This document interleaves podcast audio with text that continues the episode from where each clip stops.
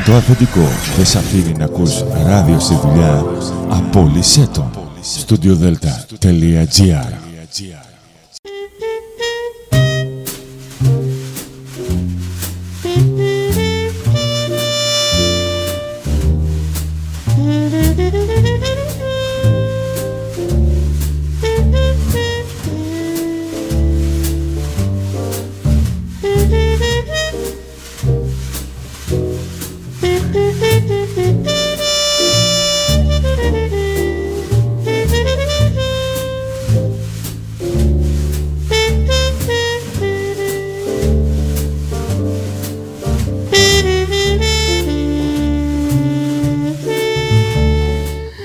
Καλησπέρα σας κυρίες και κύριοι.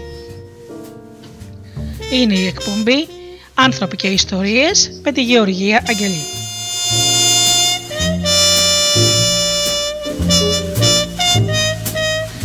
Ζωντανά από το στούντιο Δέλτα, το ραδιόφωνο της καρδιάς μας.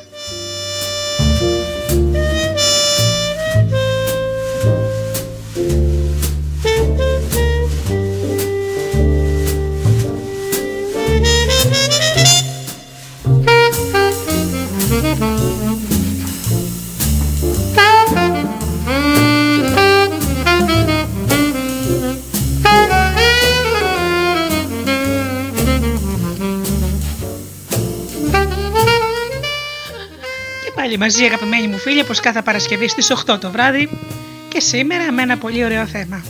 Η ροή της ευγνωμοσύνης. Αυτή η ανώτερη δύναμη.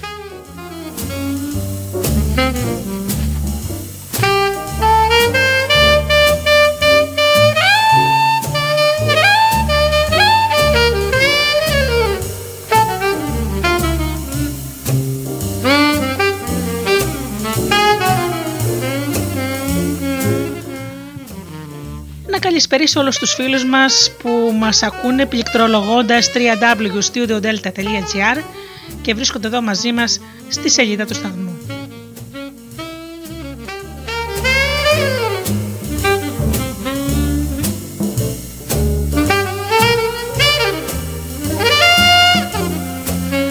Καλησπέρα και στους φίλους που μας ακούν από τις μουσικές σελίδες στις οποίες φιλοξενούμαστε όπως είναι το Live24.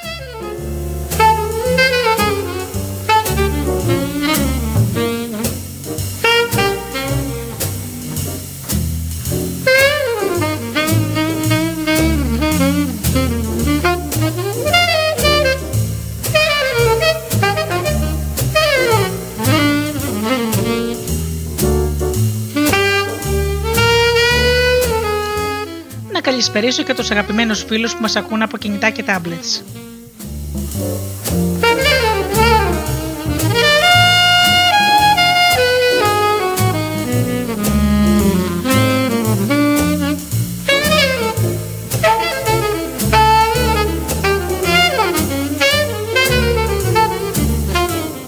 Και βεβαίως να καλησπερίσω τους αγαπημένους μου συνεργάτες, τον Τζίμι, την Αφροδίτη και την Ωρα.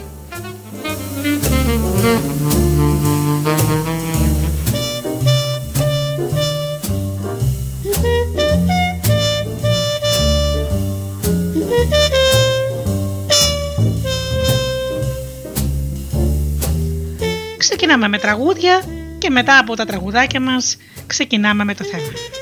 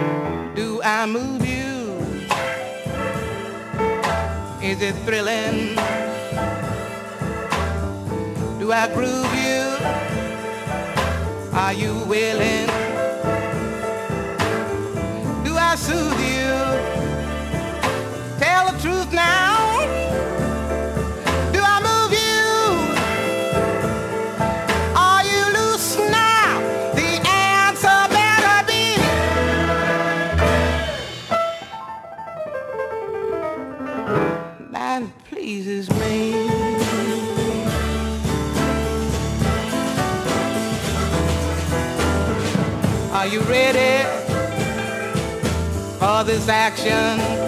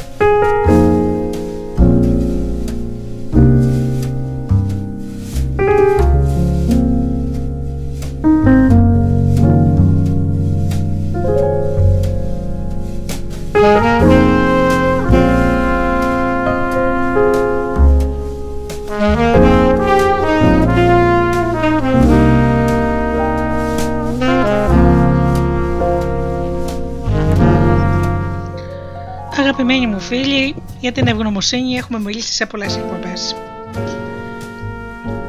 Η ευγνωμοσύνη λοιπόν είναι η δύναμη που κινεί το σύμπαν. Είναι ο μαγνήτης που φέρνει πολλά καλά στη ζωή σας. Όταν είστε ευγνώμονες άνθρωποι, ανοίγετε την πόρτα σε όλες τις ευλογίες που υπάρχουν. Ο ευγνώμων άνθρωπος είναι ευτυχισμένος, είναι ασφαλής και πετυχαίνει πολλά πράγματα στη ζωή του.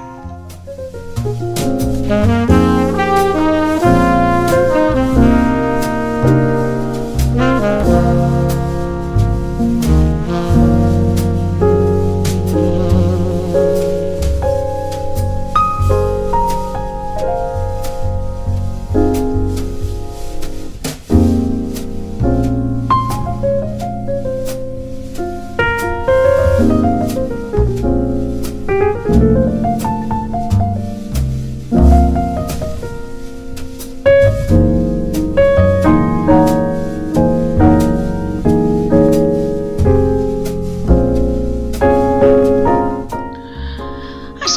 you. λοιπόν με μια ιστορία για την Ελίζαμπεθ. Η Ελίζαμπεθ ε, είναι μια κυρία η οποία την παρακολουθούσε ένας ψυχολόγος. Μια νύχτα λοιπόν είχε μείνει ξάχρυπνη όλη τη νύχτα από την ανησυχία. Όταν πήγε να δει τον ψυχολόγο της του λέει «Αύριο θα έρθει όλη η οικογένειά μου για την γιορτή των ευχαριστειών και να δεις που θα καταστρέψω πάλι τη γαλοπούλα» είπε καθώς έσφυγε τα χέρια της τόσο δυνατά που νόμιζε ότι θα της βγει το δέρμα. Άρχισε να μαγειρεύεις ήδη, τη ρώτησε ο ψυχολόγος. Όχι, αλλά την τελευταία φορά που ετοίμασα τη γαλοπούλα, ο εξάδελφός μου έπαθε τροφική δηλητηρίαση. Τον κοίταξε κοιτευτικά για μια στιγμή, αλλά προτού προλάβει να αρθρώσει λέξη, το μυαλό της, βασανισμένο από τα άγχη της, είχε κιόλας προχωρήσει σε άλλα πιστικά, πιεστικά ζητήματα. Ένας μακρινός ξάδερφος της ανακοίνησε τελευταία στιγμή ότι θα έφερνε ένα καλεσμένο. Αυτό υποτίθεται ότι θα διπλασίαζε τη δουλειά της. Ο ανυψό της είχε τη δυσανεξία στη γλουτένη και δεν θα μπορούσε να φάει τη γέμιση της γαλοπούλας. Επίσης έπρεπε να φροντίσει ώστε ο αριστερών πεπιθήσεων πατέρας της να καθίσει όσο το δυνατόν πιο μακριά από τον δεξιόν πεπιθήσεων αδερφό της, καθώς και από τον συναισθηματικά ευάλωτο ξαδερφό της, τον οποίο ο πατέρας της πάντα έβρισκε τρόπο για να προσβάλλει. Για πολλή ώρα οι ανησυχίες της ξεχύνονταν ακατάσχετα σαν πολυβόλο, λες και βρισκόταν στη μάγια του Αρμαγεδόνα. Για ένα δευτερόλεπτο σταμάτησε να την προσέχει και είδε μέσα της αυτό και, και είδε μέσα της. Αυτό που αντίκρισε ήταν μια κόλαση από διάκοπες σκοτεινές σκέψεις που την κρατούσαν παγιδευμένη σε ένα ιστό ολέθρου και καταστροφής. Πραγματικά τη λυπήθηκε ο ψυχολόγος. Καταλαβαίνω το, στρέ, το στρες σου, της τόλμησες να της πει καθησυχαστικά.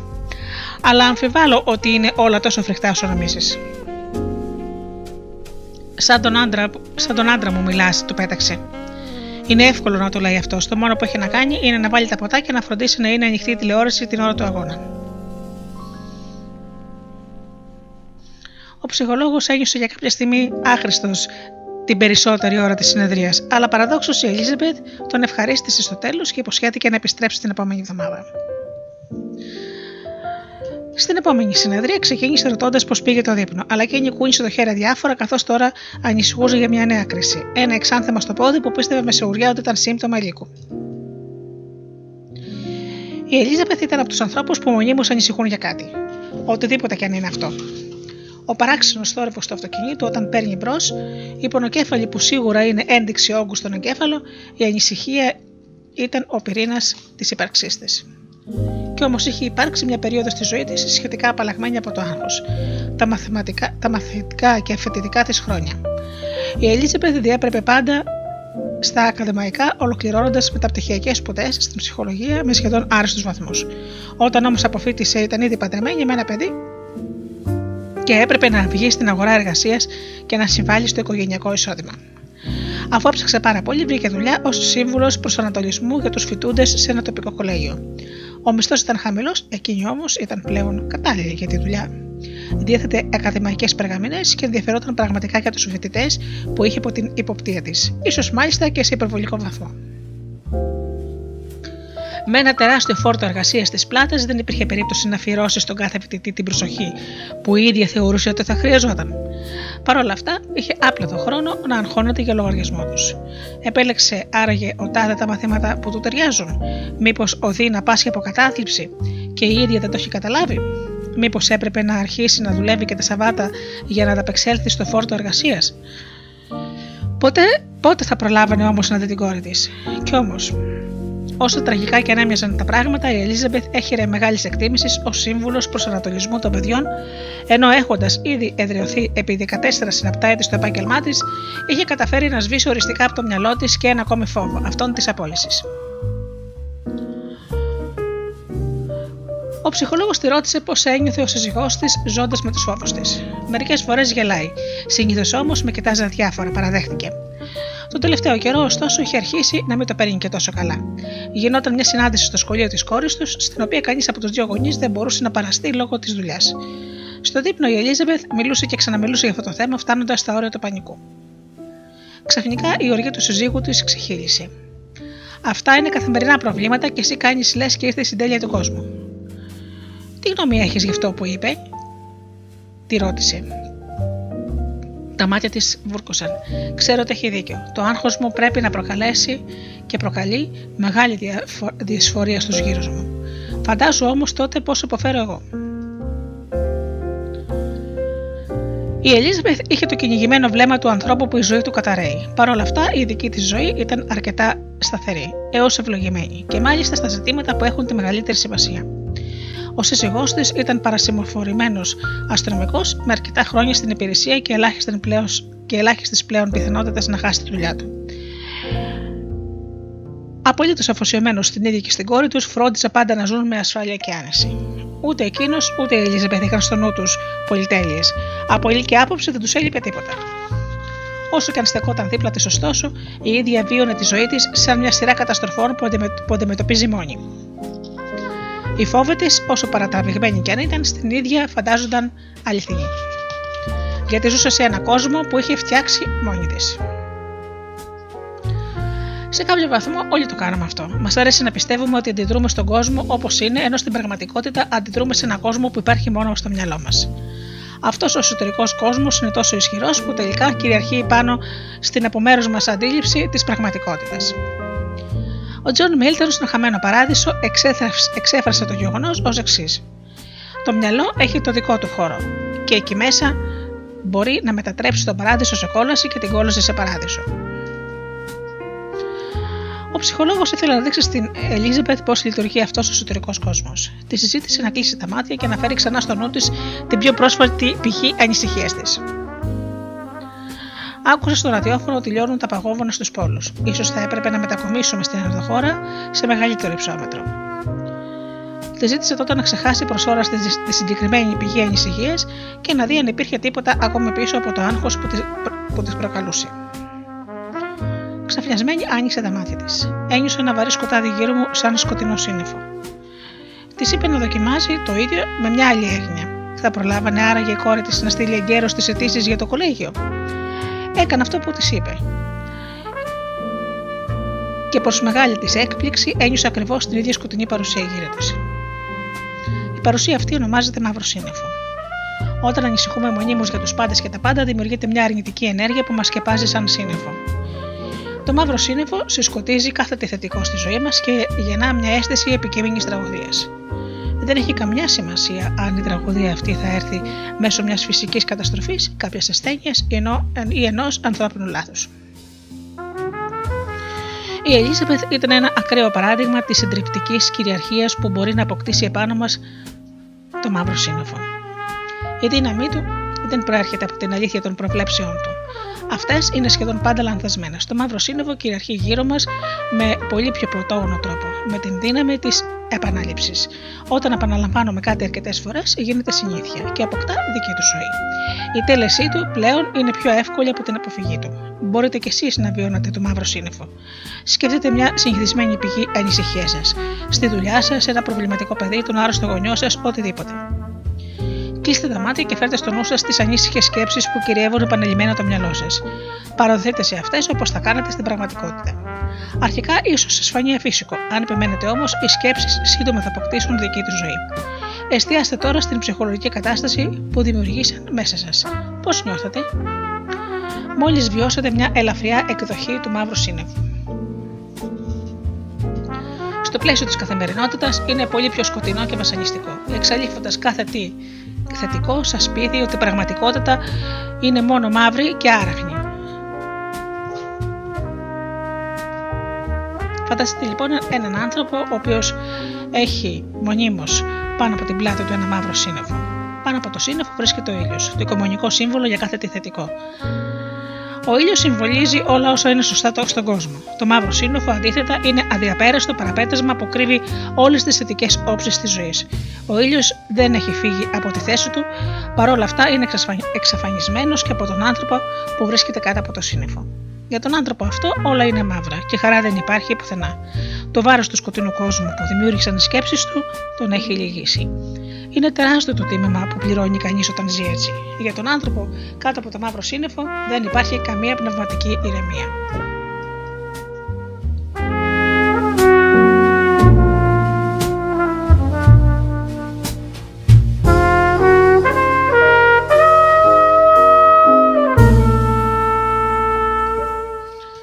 Για τους περισσότερους από εμάς, η πνευματική ηρεμία είναι πολύτιμο αγαθό. Πρόκειται για εκείνη τη χαρακτηριστική αίσθηση ότι όλα είναι όπως θα έπρεπε να είναι και ότι υπάρχει τάξη στον κόσμο. Το έχετε νιώσει σε φευγαλαίες στιγμές. Όλοι το έχουμε νιώσει. Είναι μια εσωτερική γαλήνη, μια αίσθηση ότι είστε σε αρμονία με όλη σας την ύπαρξη. Το μαύρο σύννεφο εξαφανίζει κάθε αίσθηση ηρεμίας. Τελώντας υπό το καθεστώς του, βλέπουμε μόνο τα στραβά του κόσμου τούτου. Κάθε είδος αρνητικής σκέψης, απελπισία, μίσος για τον εαυτό μας, επικριτικότητα μπορεί να επιφέρει τέτοια αποτελέσματα, αλλά το μόνιμο άγχο είναι ο πρωταθλητής στον τομέα αυτό. Όταν δεν γαλινεύουμε ποτέ μέσα μας, βλέπουμε παντού την καταστροφή. Όταν διοχετεύουμε το σύνολο της ενεργητικότητάς μας αποκλειστικά στην επιβίωση, η απόλαυση της ζωής κατατά μια πολυτέλεια για την οποία δεν μας σημαίνει και πολλής χρόνος. Η Ελίζαπεθ δεν έβρισκε χρόνο να χαλαρώσει με ένα καλό βιβλίο, να νοικιάσει μια ταινία, να βρεθεί με μια φίλη για φαγητό. Πάντα κάτι τρομερό συνέβαινε που έπρεπε επιγόντως να βρει λύση. Μια μέρα λοιπόν που είχε πάει πάλι για συνέδρια, κοίταξε εξαντλημένη και παραδέχτηκε την αλήθεια.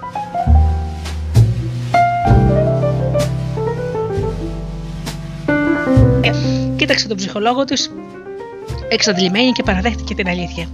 Δεν μπορώ να θυμηθώ πότε ήταν η τελευταία φορά που άντλησα αληθινή χαρά από οτιδήποτε. Υπάρχει μια σκληρή διαστροφή σε αυτό το αυτοσυντηρούμενο μοτίβο κρίσης. Όταν βρισκόμαστε κάτω από το μαύρο σύννεφο, κάθε πρόβλημα που ανακύπτει μας φαίνεται πρόβλημα ζωής και θανάτου. Αλλά μόνο σε εμάς. Κατά τη συνέπεια, δεν μπορούμε να εμπιστευτούμε κανέναν άλλον για βοήθεια, διότι απλούστατα κανείς άλλος δεν πρόκειται να δει το πρόβλημά μας όσο σοβαρά το βλέπουμε εμείς. Νομοτελειακά στο τέλος νιώθουμε συντριμμένοι και μόνοι. Η Ελίζαπεθ λοιπόν έφτασε σε σημείο να μην μπορεί να βασιστεί στον ίδιο της το σύζυγο. Μια φορά εμφανίστηκε στη συνεδρία της εξαντλημένη. Είμαι πτώμα, παραπονέθηκε. Δεν ξέρω πώς θα βάλω την πουγάδα σήμερα. Του φάνηκε παράξενο αυτό το ψυχολόγο. Μα δεν μου είχε πει ότι ο άντρας σου βοηθά σε όλες τις δουλειές του σπιτιού; Σταμάτησα να του ζητάω βοήθεια. Δεν διπλώνει τα ρούχα σωστά. Μου είναι πιο εύκολο να το κάνω μόνη. Το μόνο που κατάφερε όμως η Ελίζαμπεθ με τη στάση αυτή ήταν να αποξενώσει ακόμα περισσότερο τον ήδη κουρασμένο από τους υπερβολικούς της φόβους σύζυγό της. Σε κανένα άνθρωπο δεν αρέσει να αισθάνεται άχρηστος και οι φίλοι της λιγόστευαν και δεν είχε ούτε χρόνο για αυτούς. Ευτυχώς και σχεδόν ταυτόχρονα με την έναρξη της θεραπείας της, συνέβη στην Ελίζαμπεθ κάτι που προκάλεσε σοκ. Που Ένα σοκ που το χρειαζόταν. Η κόρη της την αποκάλεσε γκρινιάρη και εγωίστρια. Και όμως η Ελίζαμπεθ είχε επιμεληθεί τις εργασίες της για το κολέγιο, την κρατούσε ενήμερη για τις προθεσμίες των αιτήσεων και τη βοηθούσε μέχρι και στη σύνταξη και την αποστολή των ταχυδρομικών φακέλων. Όταν τα πνεύματα ηρέμησαν, η κόρη της της εξήγησε. Συγγνώμη που σε αποκάλεσα έτσι. Πρέπει όμως να με καταλάβεις. Τις περισσότερες φορές μου δίνεις την εντύπωση ότι δεν το κάνεις για μένα, αλλά για να διώξεις το δικό σου άγχος για το αν θα μπω τελικά στο κολέγιο. Αυτό ήταν το σημείο καπής για την Ελίζαμπεθ. Δεν μπορούσε πια να αρνείται ότι το μαύρο σύννεφο είχε μετατρέψει την ισχυρότερη παρόρμησή της ως γονιού σε κάτι επαχθές για την κόρη της. Και αν το μαύρο σύννεφο μπορούσε να καταστρέψει τη μητρική της συμπεριφορά, τότε μπορούσε να καταστρέψει τα πάντα. Αποφάσισε λοιπόν να απαλλαγεί επιγόντως από αυτό. Ήταν όμως δυσκολότερο από ό,τι περίμενε.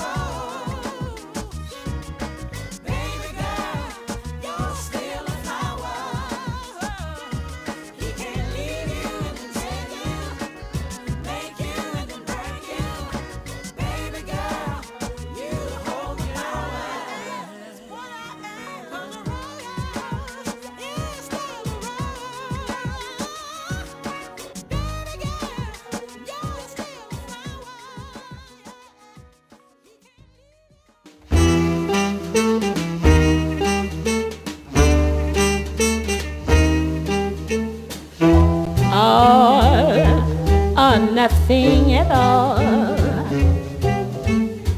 Half a love never appealed to me.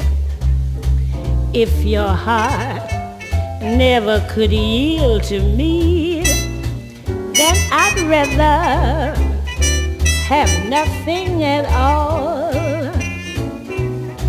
All or nothing at all. If it's love, there is no in between. Why begin then cry for something that might have been? No, I'd rather have nothing at all. But please don't bring your lips so close to my cheek.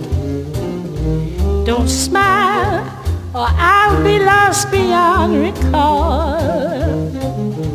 The kiss in your eyes, the touch of your hand makes me weak. And my heart may grow dizzy and fall. And if I fell under the spell of your call, I would be caught in the undertow. So you see, I've got to say no, no, all or nothing at all.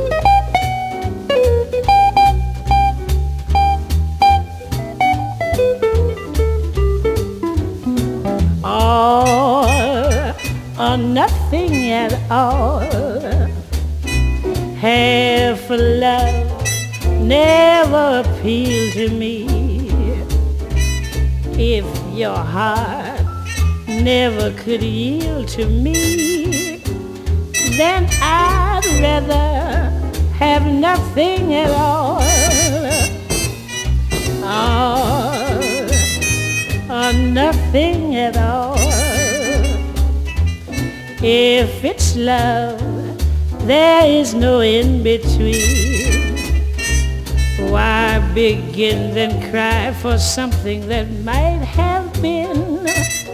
No, I'd rather have nothing at all. So please don't bring your lips so close to my cheek. Don't smile or I'll be lost beyond recall. The kiss in your eyes, the touch of your hand makes me weak heart may grow dizzy and fall. And if I fell under the spell of your call, I would be caught in the undertow. So you see, I've got to say no, no, all or nothing at all, all or nothing at all.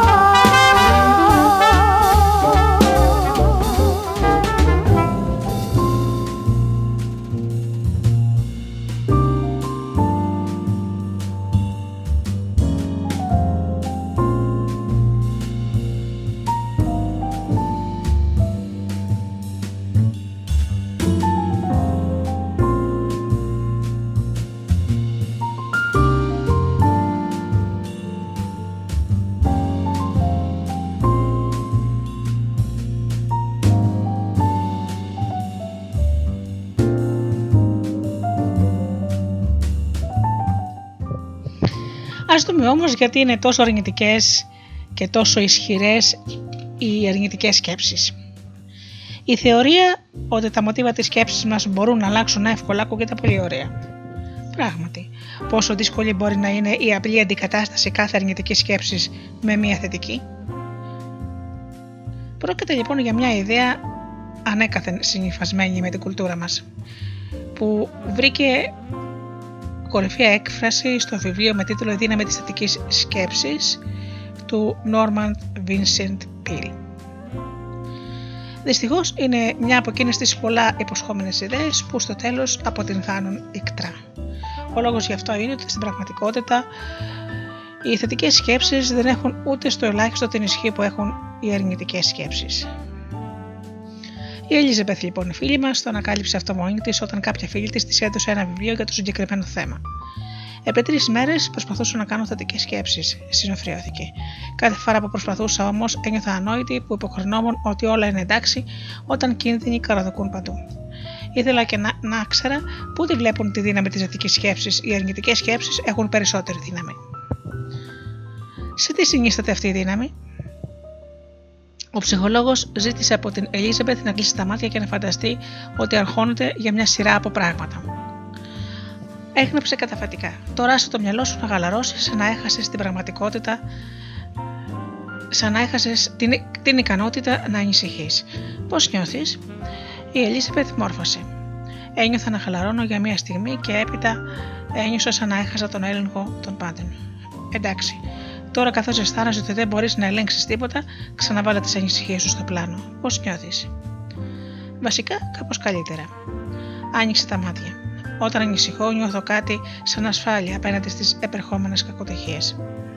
Μου θυμίζει τότε που ήμουν μικρή και έμενα ξάγρυπνη όλη τη νύχτα. Με τυρανούσε η σκέψη ότι οι γονείς μου μπορεί κάποια στιγμή να χώριζαν. Έγινε κάτι σαν τελετουργικό. Είχα φτάσει πραγματικά στο σημείο να πιστεύω ότι αν ανησυχώ για κάτι, αυτό δεν θα συμβεί ποτέ. Και όμως τελικά να πω οι γονείς σου χώρισαν. Οι ενισχυτικέ σου σκέψεις δεν βοήθησαν και πολύ, αλλά εσύ τις συνέχισες. Μάλλον φοβόμουν πως αν σταματούσα τότε τα άσχημα πράγματα που φοβόμουν θα συνέβαιναν μετά, βεβαιό, μετά βεβαιότητος. Για την, για την Ελίζαπεθ λοιπόν, οι ανησυχίες που την κατέτρωγαν είχαν εξελιχθεί σε μια ισχυρή πρόληψη. Εξίσου μάτι με το κοκαλάκι της νυχτερίδας. Οι προλήψεις όμως ασκούν ισχυρή έλξη, επειδή μας δίνουν τη μαγική αίσθηση ότι μπορούμε να επηρεάσουμε το μέλλον. Φυσικά αυτό είναι μια ψευδέστηση. Το μεγαλύτερο μέρος της ζωής μας δεν έχουμε τη δυνατότητα να το προβλέψουμε και πόσο μάλλον να το ελέγξουμε. Από την ακύρωση ενός πικνίκ λόγω βροχής μέχρι ένα ξαφνικό έμπραγμα, οτιδήποτε μπορεί να συμβεί ανά πάσα στιγμή. Και όμως επιμένουμε ότι μπορούμε να ελέγχουμε το μη ελέγξιμο. Γιατί; Λόγω μιας βασικής υπόθεσης για το σύμπαν, την οποία δεν αμφισβητούμε ποτέ. Θεωρούμε, επειδή μας το λέει η επιστήμη, ότι το σύμπαν είναι αδιάφορο απέναντί μας. Με βάση μόνο τα όσα βλέπουμε γύρω μας, αυτό είναι ένα λογικό συμπέρασμα. Μας δημιουργεί όμως την αίσθηση ότι ζούμε μόνοι σε ένα σύμπαν που δεν νοιάζεται για μας. Βέβαια ότι κανείς δεν θα μας φροντίσει, επιζητούμε αιμονικά να ελέγξουμε τα μελλοντικά γεγονότα. Διόλο περίεργο λοιπόν που μας πνίγουν οι ανησυχίες όταν βλέπουμε τον κόσμο με τέτοια μάτια. Τι γίνεται όμως αν σε ένα επίπεδο που δεν βλέπουμε το σύμπαν πράγματι ενδιαφέρεται για την ευημερία μας και μας υποστηρίζει με μεγάλους και μικρούς τρόπους; Δεν είναι πολύ δύσκολο να το αντιληφθούμε αυτό.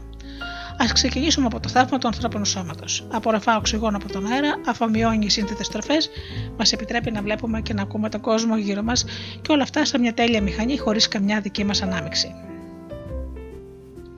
Αλλά ας πάμε και πέρα από το ανθρώπινο σώμα. Η γη μας παρέχει τροφή, τον αέρα που αναπνέουμε, τις πρώτες ύλες για την κατασκευή εργαλείων. Και αυτά είναι μόλις λίγα παραδείγματα των άπειρων τρόπων με τους οποίους το σύμπαν στηρίζει την ύπαρξή μας. Όταν είχαν αυτή τη συζήτηση ο ψυχολόγο και η Ελίζαπεθ, εκείνη απάντησε: Μου το έχουν πει και άλλοι αυτό, αλλά απλά δεν μπορώ να κάνω τον εαυτό μου να νιώθει έτσι.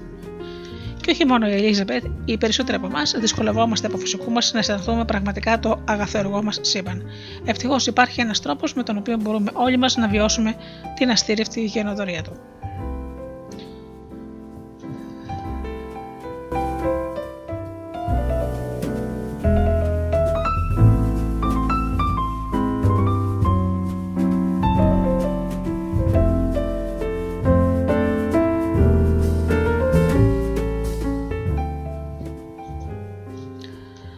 Πάρουμε όμω τον Φίλ.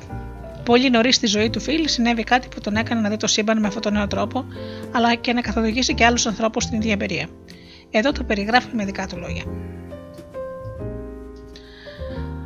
Όπως είχα πει και νωρίτερα, όταν ήμουν 9 ετών, ο αδερφός μου πέθανε από μια σπάνια μορφή καρκίνου. Μετά από αυτό, η οικογένειά μου περίμενε μυρολατρικά να μας βρει και άλλη καταστροφή. Ποιος θα ακολουθούσε; Λίγο αργότερα, όταν ήμουν 14 ετών, άρχισαν να με πιάνουν ανεξήγητη πονοκέφαλη την ώρα που αποκοιμιόμουν. Ένιωθα σαν να μου έσκυζαν το κρανίο με μαχαίρι. Η πρώτη μου σκέψη ήταν πως είχα όγκο στον εγκέφαλο. Καθώς περνούσαν οι εβδομάδες, ο τρόπος μου μεγενθήθηκε, αλλά για να προστατεύσω τους γονείς μου δεν τους είπα τίποτα. Κάποια στιγμή το κακό παράγενε και τους το αποκάλυψε. Τρομοκρατημένοι με πέρασαν από μια πλήρη σειρά ιατρικών εξετάσεων. Ήταν όλες, όταν όλες οι εξετάσεις βγήκαν αρνητικές, ήξερα ότι ήμουν καλά. Αυτό που δεν ήξερα ήταν ότι ο τρόπος με τον οποίο βίωνα τη ζωή θα άλλαζε διαπαντός. Πριν την, περιά, την περιπέτειά μου αυτή, το πιο σημαντικό πράγμα στη ζωή μου ήταν το μπάσκετ. Οι, οι καλύτεροι αγώνες γινόταν στη Χάν. Αλλά για να φτάσω εκεί έπρεπε να πάρω το λεωφορείο και να περάσω από μια παραχμιακή γειτονιά του Μανχάτεν. Σε κάθε γωνιά πόρνες έκαναν πεζοδρόμιο και παραμόνευαν βαποράκια. Όπως κάθε ντόπιο νεοορικέζος, έκανα ότι δεν έβλεπα όσα συνέβαιναν γύρω μου κοιτάζοντας κατευθείαν μπροστά μου. Λίγα τετράγωνα πριν από τον προορισμό μου, έφτανα σε μια περιοχή όπου κάθε κτίριο είχε καταδαφιστεί ώστε να αναγερθούν καινούριε οικοδομές και να κουφιζόμουν πολύ τότε.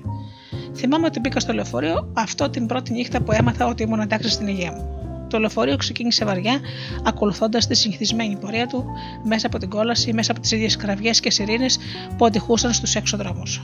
Ο αέρας ακόμα μύριζε σκουπίδια. Επειδή όμως είχα πιστέψει ότι δεν, δεν θα έκανα ποτέ ξανά αυτή τη διαδρομή, τη βίωσα με ένα εντελώς νέο φως. Κάθε μου αίσθηση ήταν θαύμα.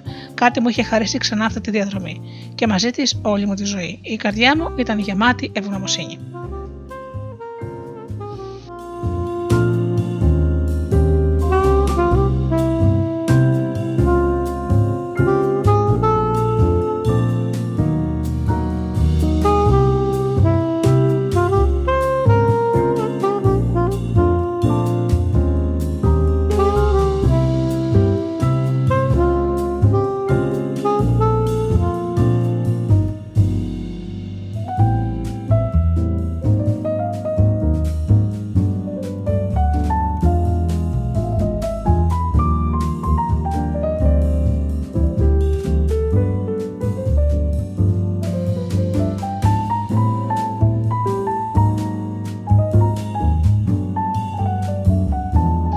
Η εμπειρία του Φιλ ήταν τόσο δυνατή που τον έκανε να δει τα πάντα στη ζωή του με μια φρέσκια ματιά. Τη μια στιγμή ανέβαινε σε ένα βρώμικο λεωφορείο, μια στιγμή αργότερα του είχαν χαριστεί όλα πάλι. Είχε στο πλάι του την παρουσία μιας ισχυρής και γενναιόδορη οντότητας. Αυτή την οντότητα την αποκολούμε πηγή.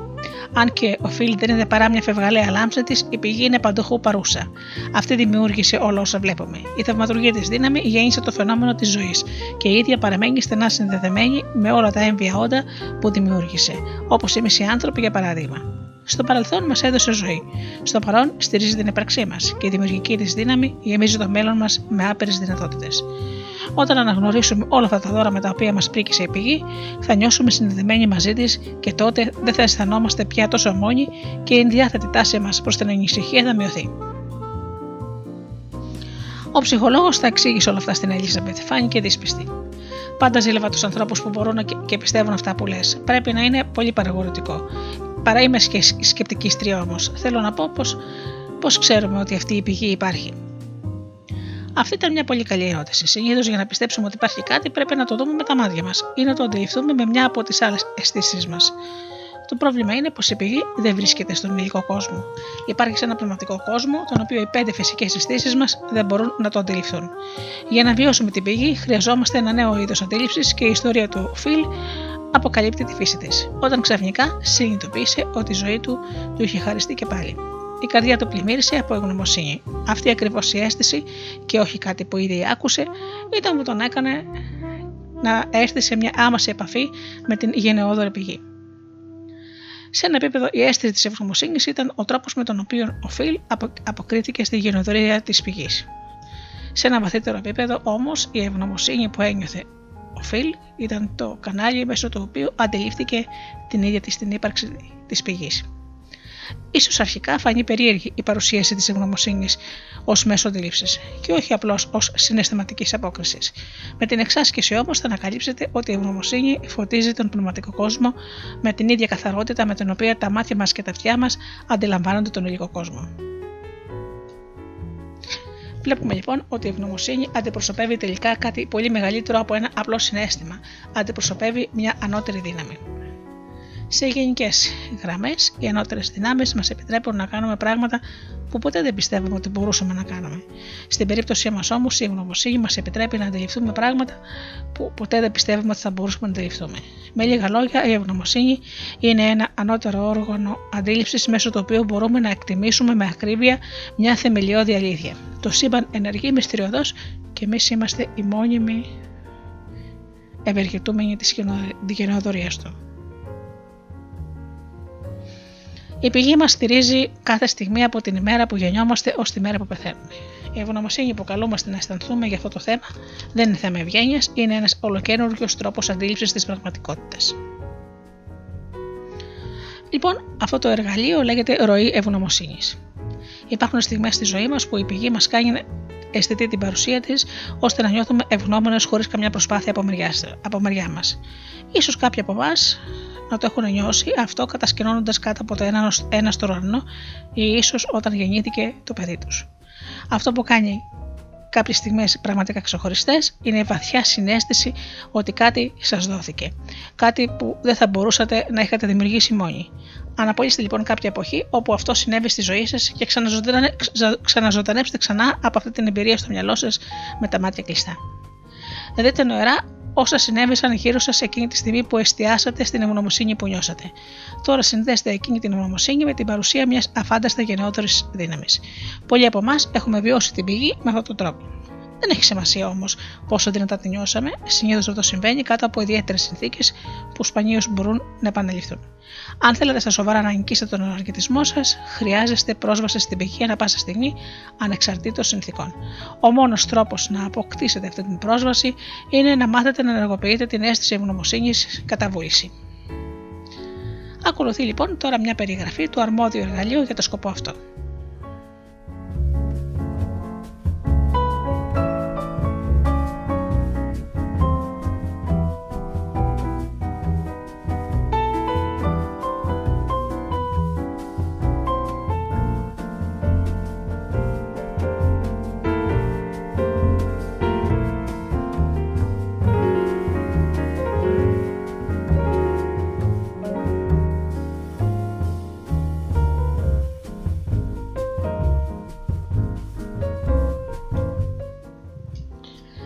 Ροή ευγνωμοσύνης λοιπόν.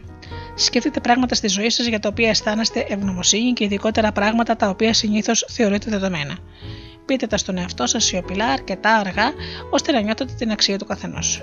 Είμαι ευγνώμων για την όρασή μου. Είμαι ευγνώμων που έχω ζεστό νερό. κτλ.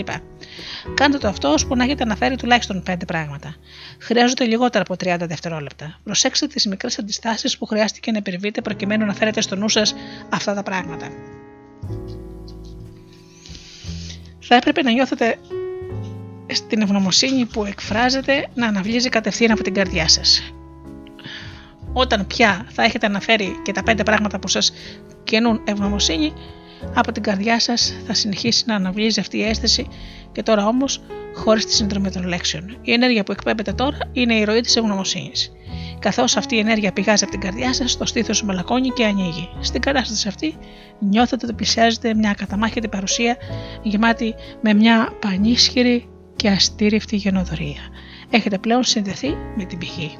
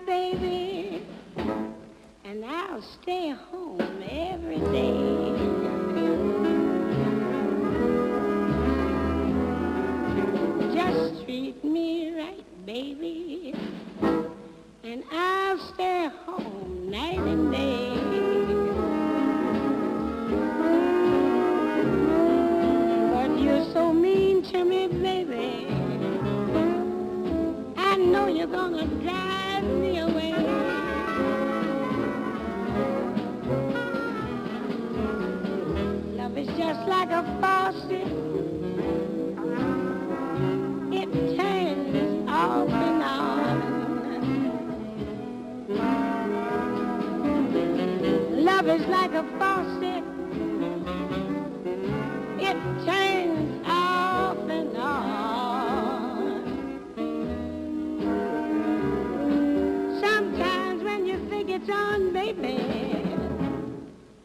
has turned off and gone.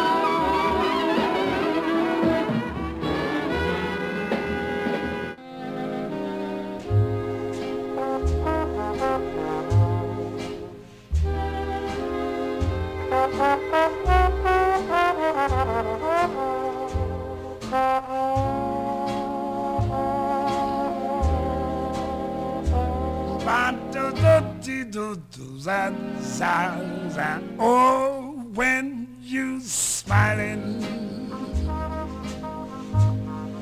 when you smiling, the whole world smiles with you, baby, baby. Yes, when you laughing. Bo, when you're laughing. Yes, the sun come shining through. But when you're crying, you bring on the rain. Stop your sighing, baby, and be happy again. Yes, and keep on smiling. Keep on smiling, baby. And I hope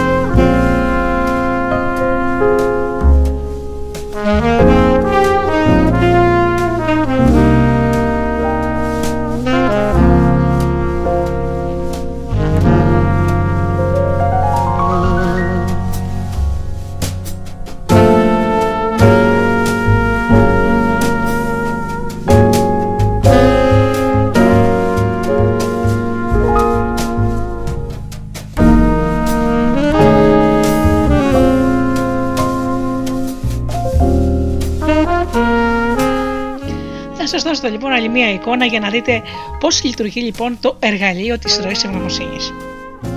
Φάνταστείτε λοιπόν έναν άνθρωπο που έχει πάλι ένα μαύρο πυκνό σύννεφο πάνω του, όμως να εξαπολύει πάνω από το κεφάλι του φανταστείτε ένα τεράστιο ποτάμι ευγνωμοσύνης, ένα που λειτουργεί σαν ε, σωλήνας και τον, αυτός ο σωλήνας ε, έχει το, στο άνοιγμά του τον ήλιο. Μπορείτε να το κάνετε εικόνα. Αυτό το γεννά στο άτομο μια αίσθηση ευγνωμοσύνης τόσο ισχυρή που δημιουργεί ρήγμα στο μαύρο σύννεφο, σχηματίζοντας όπως σας περιέγραψα ένα κανάλι ροής με φορά από το άτομο προς τα πάνω που διασπά το σύννεφο. Φανταστείτε λοιπόν και μικρές γραμμές μέσα στο κανάλι της ροής που συμβολίζουν την αναβλύζουσα δύναμη της ευγνωμοσύνης. Ο, ήλιο, ο ήλιος λάμπει πάνω από το σύννεφο και συμβολίζει όπως είπαμε όλα τα καλά του κόσμου. Πλέον μπορούμε να δώσουμε στον ήλιο το όνομα που αρμόζει. Είναι η πηγή, ο δημιουργός όσων υπάρχουν η απόλυτη θετική ενέργεια στο σύμπαν. Αυτή η εικόνα δείχνει πως η γνωμοσύνη γίνεται ένα όργανο που μας συνδέει με την πηγή. Ονομάζουμε το εργαλείο ροή ευγνωμοσύνης. Ω ροή νοείται κάθε αέναη δημιουργική διαδικασία. Επιστρατεύοντας το εργαλείο, δημιουργούμε μια ατέρμονη ροή σκέψεων με σκοπό να περιοδοτήσουμε μια ατέρμονη ροή ευγνωμοσύνης που πιστοποιεί την αστήρευτη γενοδορία της πηγής.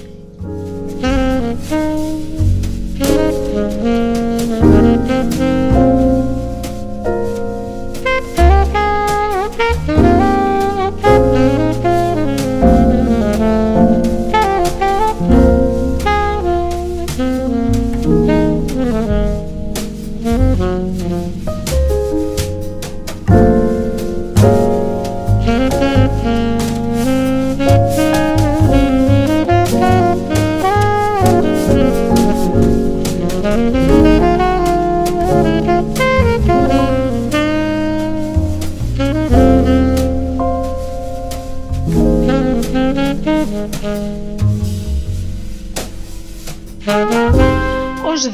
δημιουργική διεργασία, η ροή χαρακτηρίζεται από μια διαρκή ανανέωση.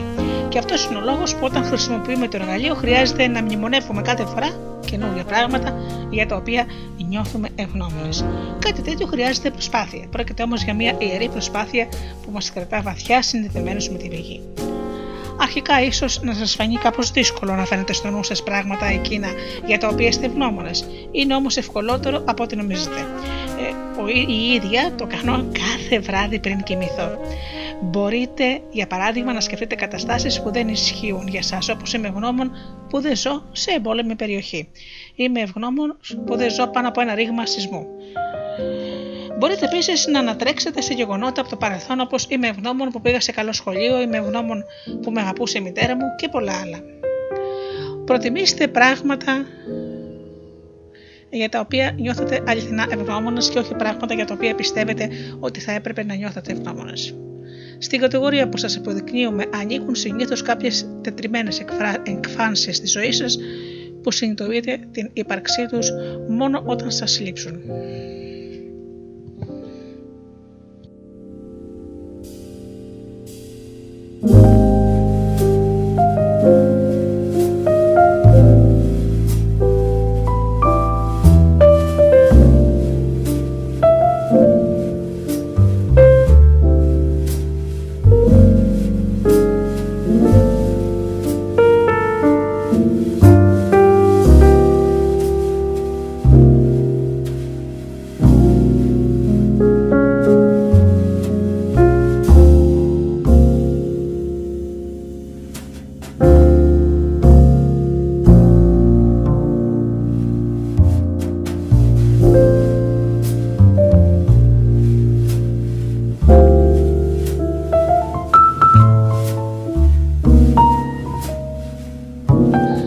Είπα, φίλοι μου, προτείνει να προτιμάτε πράγματα για τα οποία να νιώθετε αληθινά ευγνώμονες και όχι πράγματα για τα οποία πιστεύετε ότι θα έπρεπε να νιώθετε ευγνώμονες. Είναι τελείως διαφορετικό. Στην κατηγορία που σας υποδεικνύουμε ανήκουν συνήθως κάποιες τετριμένες εκφάνσεις της ζωής, λοιπόν, που συνειδητοποιείτε την ύπαρξή τους μόνο όταν σας λείψουν. Για παράδειγμα, ένα ωραίο γεύμα με κάποιον φίλο ή ένα γεγονός ότι έχετε ηλεκτρικό ρεύμα. Πολύ σπουδαίο αυτό. Οι ασθενείς που συνήθως επισκέπτονται ψυχολόγους. Οι ψυχολόγοι λοιπόν μας μας λένε ότι ρωτούν συχνά γιατί δίνουμε τόσο πολύ βάρος σε αυτά τα τετριμένα πράγματα. Η απάντηση είναι απλή. Μόλον ότι εμείς οι άνθρωποι θεωρούμε συνήθως δεδομένη την ύπαρξή τους, αυτά δεν μας εγκαταλείπουν. Κεντρίζοντας την επίγνωση και την εκτίμησή μας για αυτά, το εργαλείο μας θυμίζει ότι και η πηγή είναι πάντα δίπλα μας, στηρίζοντάς μας με αφάνταστα πολλούς τρόπους. Κατά τη διαδικασία της εκμάθησης του εργαλείου, εξασκηθείτε αρχικά στην μηχανική λεκτική απαρίθμηση των πραγμάτων εκείνων για τα οποία νιώθετε ευγνώμονες. Να επιμένετε και να το κάνετε κάθε μέρα.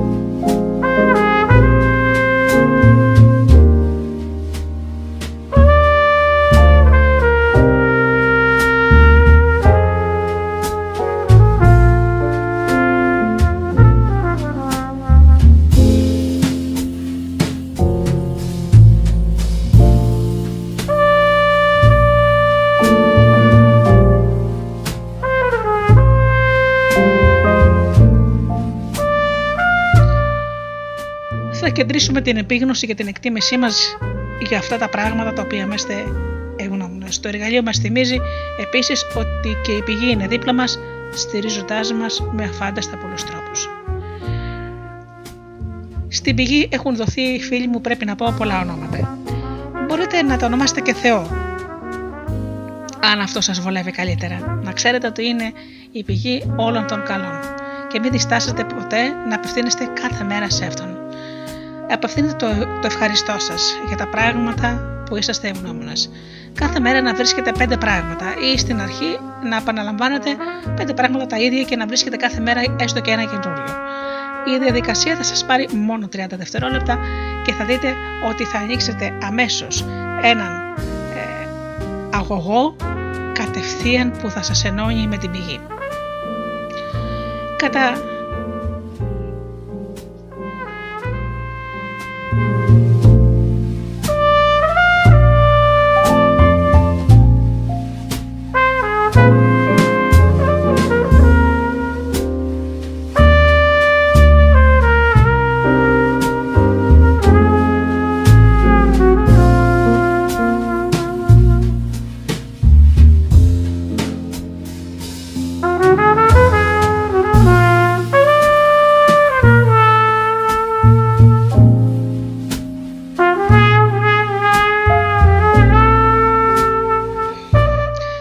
διαδικασία εκμάθησης του εργαλείου αυτού, της ροής της ευγνωμοσύνης δηλαδή, εξασκηθείτε αρχικά στη μηχανική λεκτική απαρίθμηση των πραγμάτων εκείνων για τα οποία νιώθετε ευγνώμονες. Α είναι τα ίδια, δεν πειράζει. Αφού κατακτήσετε το στάδιο αυτό, προσπαθήστε στη συνέχεια να αισθανθείτε την ευγνωμοσύνη να αναβλύζει από την καρδιά σας, καθώς δεν κατονομάζετε με τα συγκεκριμένα πράγματα. Όταν το νιώσετε αυτό, σταματήστε τις λέξεις για λίγο και προσπαθήστε να μάθετε στην καρδιά σας να γεννάει αγνή, καθαρή ευγνωμοσύνη χωρίς λόγια. Στο στάδιο αυτό θα είστε πλέον ανοιχτοί στην παρουσία της πηγής. Με λίγη εξάσκηση το εργαλείο θα σας γίνει δεύτερη φύση. Τότε θα μπορείτε να το, να το χρησιμοποιείτε στην καθημερινή σας ζωή. Κατά τη διάρκεια της ημέρας σας να έχετε στο νου σας τις σκέψεις που κάνατε. Με την πρώτη ένδειξη αρνητικής σκέψης χρησιμοποίησε αμέσως τη ροή ευγνωμοσύνης. Ο αρνητισμός είναι σήμα που περιμένετε. Μην ξεχνάτε, σκοπός κάθε σήματος είναι να σας πει πότε είναι η ώρα να χρησιμοποιήσετε το εργαλείο ακόμα και αν εσείς δεν αισθάνεστε ότι υπάρχει άμεση ανάγκη. Η διαπίστωση αυτή ισχύει ακόμα περισσότερο για την ροή ευγνωμοσύνης, διότι με τις αρνητικές σκέψεις οι περισσότεροι από εμάς παγιδευόμαστε στο μαύρο σύννεφο πριν καν προλάβουμε να το συνειδητοποιήσουμε. Και αυτό βέβαια δεν το θέλουμε καθόλου. Οι ανησυχίε λοιπόν της φίλης μας της Ελίζαμπεθ που έχουμε αναφέρει από την αρχή της εκπομπής, για παράδειγμα, συχνά ξεκινούσαν από μια φαινομενική ε, φαινομενικά αθώα παρατήρηση. Έβγαλα μια κρυατοηλιά στο χέρι και μετά κλιμακωνόταν. Είμαι σίγουρη ότι τον έβγαλα τώρα. Επίσης είναι μαύρη και έχει ακανόνιστο σχήμα. Άρα καρκίνος είναι και εξαπλώνεται και πεθαίνω. Όταν έμαθε όμως να χρησιμοποιεί την ροή της ευγνωμοσύνης, αμέσως με την πρώτη τη δεύτερη αρνητική σκέψη, απέκτησε πολύ μεγαλύτερο έλεγχο επί του μυαλού της. Αυτή την εμπειρία ακριβώς νιώθουν οι περισσότεροι άνθρωποι που καταφέρουν να νικήσουν για πρώτη φορά τις αρνητικές σκέψεις. Ο αρνητισμός της Ελίζαμπεθ εδραζόταν κυρίως σε αισθήματα ανησυχίας. Καλό είναι όμως να μαθαίνουμε να χρησιμοποιούμε το εργαλείο σε κάθε είδος αρνητικής σκέψης όπως είναι η αυτοκριτική. Τι εννοείται που είμαι; Οι επικριτικές μας τάσεις. Αυτό το κορίτσι είναι πολύ άσχημο. Είμαι ψημερία. Μπούχτησα με τη δουλειά μου. Οι αιμονές επίσης οτιδήποτε και αναφορούν είναι μια μορφή αρνητικής σκέψης που πρέπει να εξοδετερώσει η ροή της ευγνωμοσύνης. Η ροή της ευγνωμοσύνη είναι τόσο σημαντική που αξίζει να την κάνετε κομμάτι της καθημερινότητάς σας. Ένας τρόπος είναι να χρησιμοποιείτε το εργαλείο σε συγκεκριμένες τιμές κατά τη διάρκεια της ημέρας. Πολλοί ασθενείς χρησιμοποιούν την ροή ευγνωμοσύνη με το που ξεπίσουν με κάθε γεύμα και αμέσως πριν κοιμηθούν. Μπορείτε επίσης να τα χρησιμοποιείτε κάθε φορά που το μυαλό σας μοιάζει να χάνει το δρόμο του. Κάτι που μπορεί να συμβεί οποιαδήποτε στιγμή της ημέρας, στο λεωφορείο, στο διάλειμμα για καφέ, στην ουρά ενός καταστήματος ή στην τράπεζα.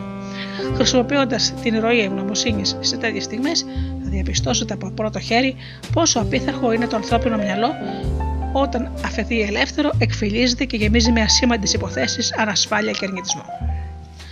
Ο λόγος που σας λέμε να χρησιμοποιήσετε τόσο συχνά την ευγνωμο... τη ροή ευγνωμοσύνης είναι επειδή θέλουμε να κυριαρχήσετε πάνω στο μυαλό σας και το μόνο πράγμα που μπορείτε στα αλήθεια να ελέγξει ένα ανθρώπινο όνο. Αν δεν είστε σε θέση να ελέγξετε το μυαλό σας, δεν έχετε φτάσει ακόμα στην πνευματική σας ορίμανση.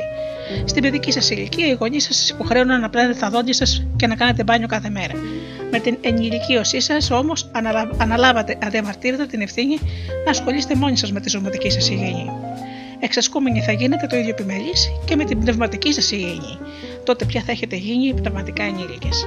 Όταν η γνωμοσύνη γίνεται τρόπος ζωής, πηγή καθίσταται ο μόνιμος σύντροφός μας.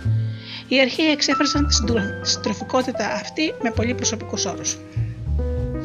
Στον περίφημο Ψαλμό 23, ο βασιλιάς Δαβίδ έγραψε: Και κοιλάδη και ασθενά του, εάν περιπατήσω, δεν θέλω φοβηθεί κακόν, διότι εσύ είσαι μετά ημών. Η ράβδο σου και βακτηρία σου αυτέ με παρηγορούσιν. Εσείς, ως άνθρωποι της σύγχρονης εποχής, ενδέχεται να μην βιώνετε την πηγή με τόσο οικείο και προσωπικό τρόπο, αλλά θα νιώθετε την ίδια παρηγοριά, υποστήριξη και φροντίδα που ο βασιλιάς Δαβίδ εξέφρασε τόσο εύγλωτα. Η σύνδεση με την πηγή διαφέρει κάπως από τη σύνδεση με τις ενώτερε δυνάμεις και αυτό βέβαια θα το αναλύσουμε και σε άλλες εκπομπές. Ο λόγος για το γι' αυτό είναι η πηγή αποτελεί το ανώτερο πράγμα στο σύμπαν και μάλιστα το δημιουργό των πολύπλοκων δυνάμεων. Σε αντίθεση με εκείνες, την πηγή δεν μπορούμε να την μιμηθούμε επειδή σε τελική ανάλυση βρίσκεται πέρα από τη γνώση μας. Το καλύτερο που μπορούμε να κάνουμε είναι να εισέλθουμε σε κατάσταση ευγνωμοσύνης αναγνωρίζοντας τα δώρα που μας έχει προσφέρει. Δώρα τα οποία εμείς δεν θα μπορούσαμε ποτέ να έχουμε δημιουργήσει μόνοι μας. Κατά εξαίρεση λοιπόν, όσον αφορά το συγκεκριμένο εργαλείο, η αίσθηση ευγνωμοσύνης μπορεί από μόνη της ε, να αποτελεί την συνδετική ράβδ που μας επιτρέπει να αισθανθούμε την παρουσία της πηγής.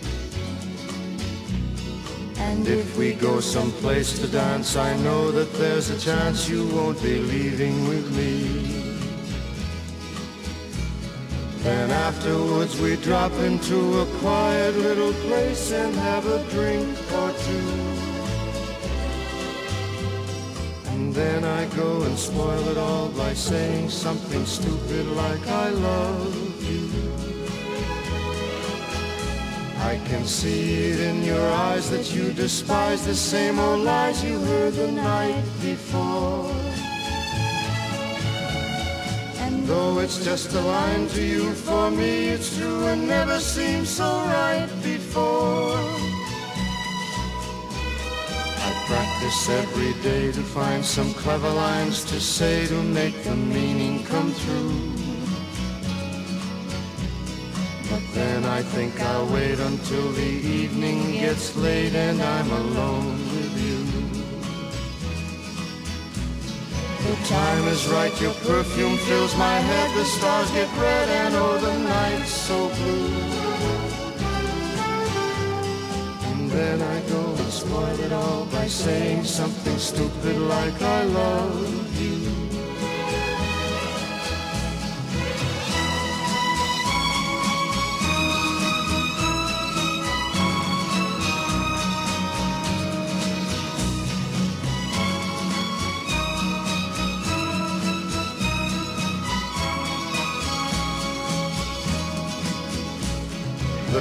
Time is right, your perfume fills my head. The stars get red and oh, the night's so blue. And then I go and spoil it all by saying something stupid like I love you.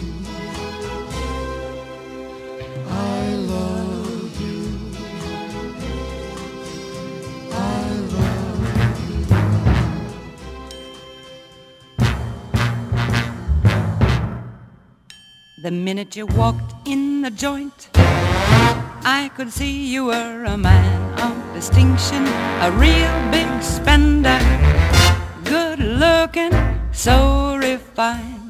Say, wouldn't you like to know what's going on in my mind? So let me get right to the point. I don't pop my cork for every guy I see. Hey, big spender.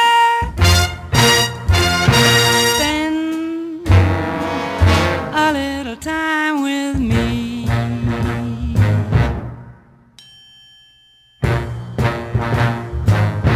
Wouldn't you like to have fun, fun, fun? How's about a few laughs, laughs? I can show you a good time. Let me show you a good time. The minute you walked in the joint, I could see you were a man of distinction, a real big spender, a good looking, so refined. Say, wouldn't you like to know what's going on in my mind? So let me get right to the point. I don't pop my cork for every guy I see.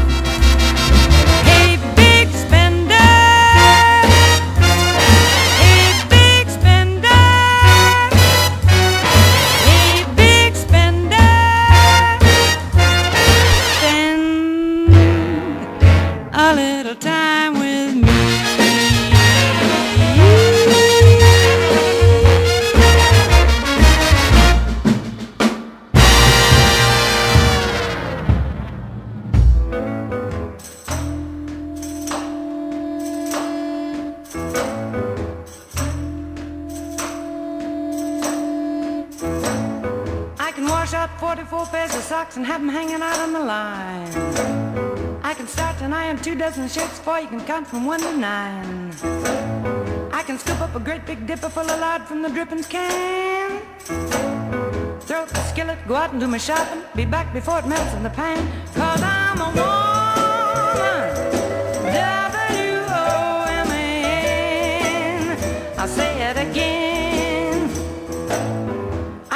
Scrub till this old house is shining like a dime.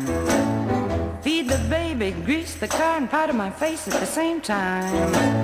Get all dressed up, go out and swing till 4 a.m. and then lay down at 5, jump up at 6, and start all over again. Cause I'm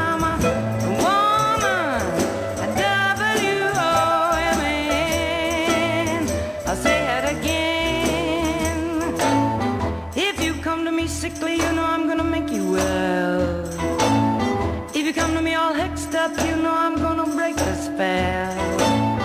If you come to me hungry, you know I'm gonna fill you full of grits. If it's loving you like and I'll kiss you and give you the shivering fits, cause I'm a woman. W-O-M-A-N. I'll say it again. I got a $20 gold piece, says there ain't nothing I can do. I can make a dress out of a feed bag and I can make a man out of you cause I'm a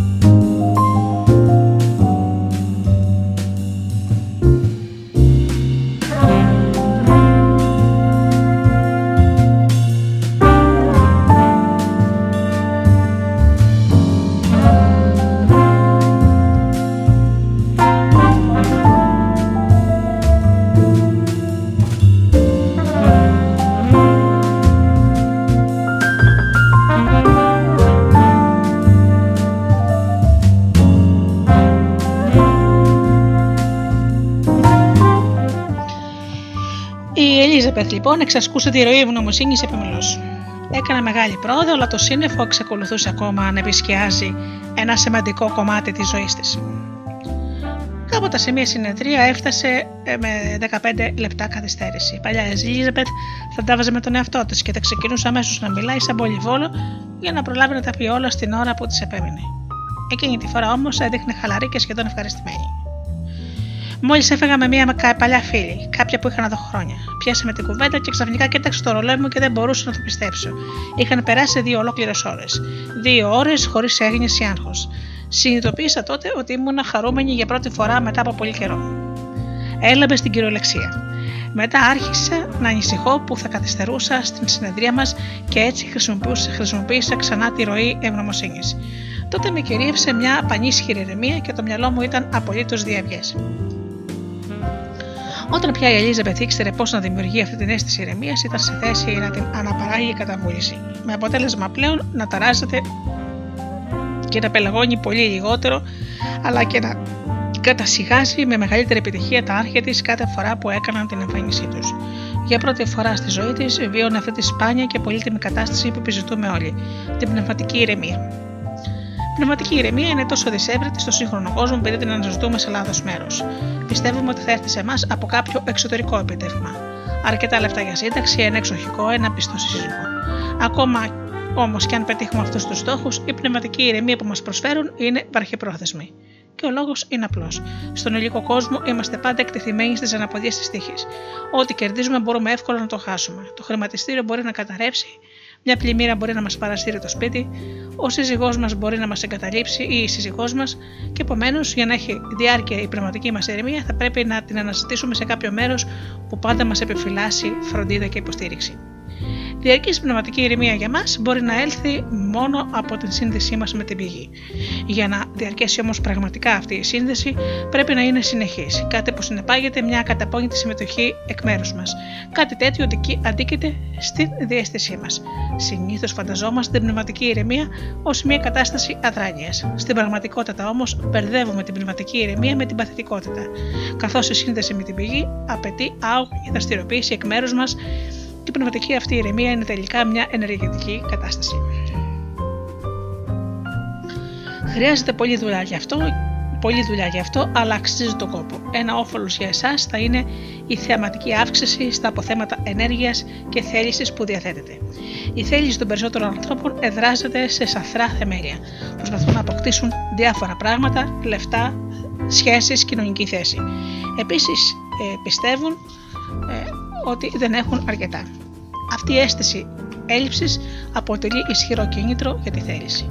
Αλλά πληρώνουμε ένα τεράστιο τίμημα για αυτήν. Διαρκώ μας βασανίζει η αίσθηση ότι κάτι λείπει από τη ζωή μας. Ακόμα και όταν αποκτήσουμε αυτό που θέλουμε, η ικανοποίησή μας γρήγορα σβήνει, κάτι που μας οθεί να κινηθούμε προς την απόκτηση κάποιου άλλου πράγματος. Δεν θα βρούμε ποτέ την ευτυχία σε αυτό το βάβλο κύκλο και στο τέλος θα απομεζήσει κάθε νόημα και ενεργητικότητα από τη ζωή μας. Το πρόβλημα με τον παραπάνω τρόπο έβρεση κινήτρου είναι ότι καλούμαστε να παράγουμε μόνοι μα το σύνολο της ενέργειας που απαιτείται για την επίτευξη του στόχου που έχουμε θέσει.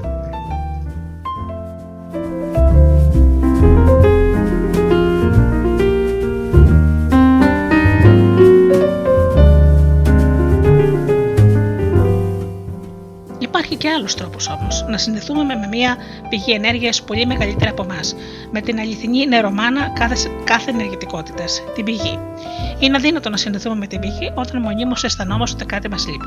Το αντίθετο, μάλιστα, όσο μεγαλύτερη ευγνωμοσύνη νιώθουμε για όλα τα πράγματα που έχουμε, τόσο περισσότερη ενέργεια αποκομίζουμε από αυτά. Η ευγνωμοσύνη μας ανοίγει την πόρτα σε ένα εντελώς νέο τρόπο ζωής, στον οποίο η ενέργεια για να προχωρήσουμε μπροστά βασίζεται στην ευτυχία και όχι στην ευσημερία. Η σύνδεση της Ελίζαπεθ με την πηγή επιφύλασε και αυτήν ακόμα ένα όφελο, το οποίο φάνηκε όταν η κόρη της δεν έγινε δεκτή στο κολέγιο της επιλογής της. Άρχισε να πανικοβάλλουμε, παραδέχτηκε, αλλά η ροή ευγνωμοσύνη μου είχε, μου είχε γίνει τόσο ισχυρή συνήθεια που σχεδόν αυτόματα άρχισα να τη χρησιμοποιώ. Στη μέση της τρικυμία κατάφερα να βρω τη γαλήνια και ήσυχη γωνιά του μυαλού μου, από όπου μπόρεσα να την διαβεβαιώσω ότι δεν έχει σημασία σε ποιο κολέγιο θα πήγαινε, αλλά πόσο καλά θα εκμεταλλευόταν τις γνώσεις που θα της πρόσφερε.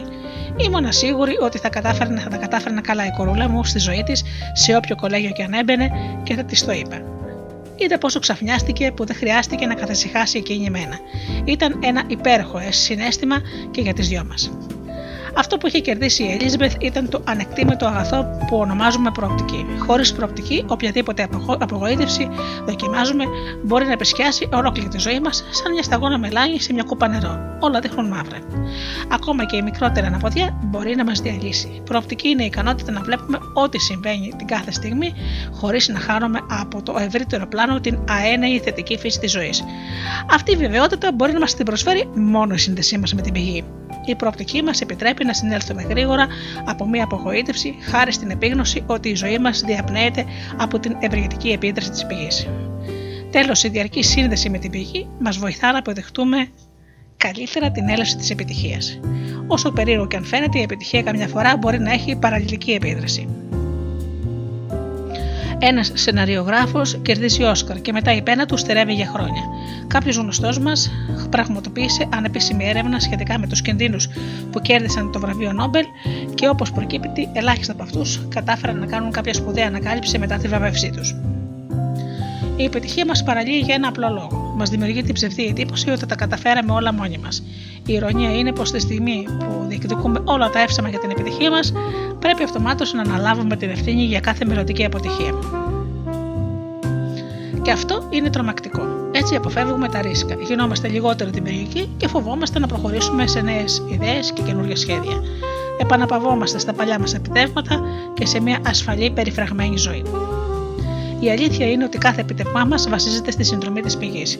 Μόνο όταν αναγνωρίσουμε αυτό το γεγονός θα μπορέσει να μας απαλλάξει η ηρωή ευγνωμοσύνη από το συντριπτικό βάρος της ευθύνης όσων μέλη να συμβούν. Με αυτόν τον τρόπο θα αισθανόμαστε ελεύθεροι να αναλάβουμε ρίσκα και να αξιοθήσουμε τη δημιουργικότητά μας στο έπακρο των δυνατοτήτων μας.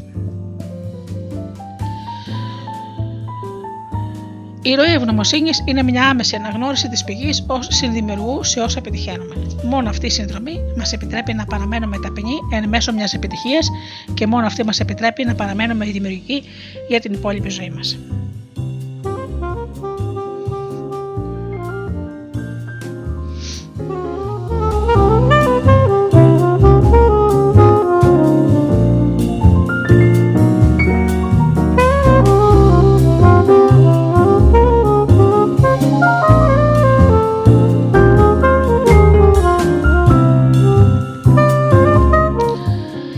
Άνθρωποι θα ρωτήσουν: Δοκίμασα να χρησιμοποιήσω τη ροή ευγνωμοσύνης, αλλά δεν ένιωσα καμιά πηγή.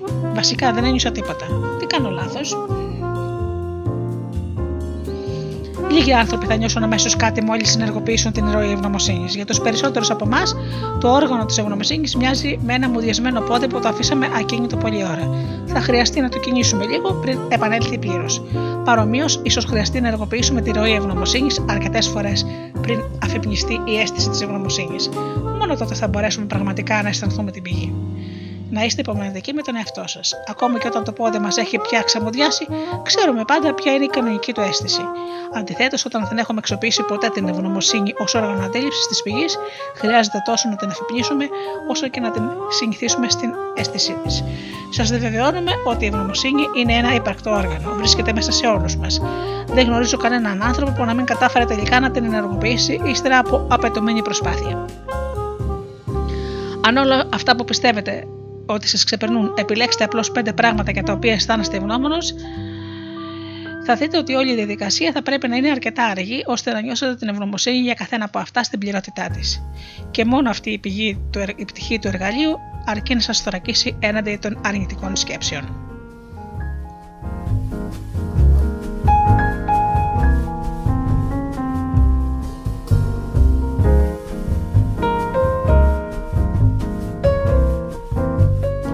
Η άλλη ερώτηση που ακούγεται είναι αν επικεντρωθώ απλώς στο να νιώθω ευγνώμων όλη την ώρα, φοβάμαι ότι θα αγνοήσω άλλα πραγματικά προβλήματα, μέχρι που τελικά θα είναι πολύ πια αργά να τα αντιμετωπίσω. Είναι αλήθεια ότι κάποιοι άνθρωποι βλέπουν τα πάντα γύρω τους μέσα από ροζ γυαλιά, αγνοώντας τους κινδύνους, μέχρι πια που είναι πολύ αργά για να τους αντιμετωπίσουν. Ωστόσο, ο χαρακτήρας τους ήταν ανέκαθεν έτσι. Στο πέρας των δεκαετιών που οι συγγραφεί αυτού του βιβλίου, συγγραφεί των βιβλίων που διδάσκουν την ροή ευγνωμοσύνης, δεν είδαν ποτέ κανέναν να αναπτύσσει τέτοια χαρακτηριστικά εάν δεν τα είχε ήδη. Ακόμα και αν μια τέτοια αφέλεια χαρακτήριζε και εσάς προσωπικά και πάλι δεν θα συνιστούσαμε την ανησυχία ως τρόπο αντιμετώπισης των προβλημάτων σας.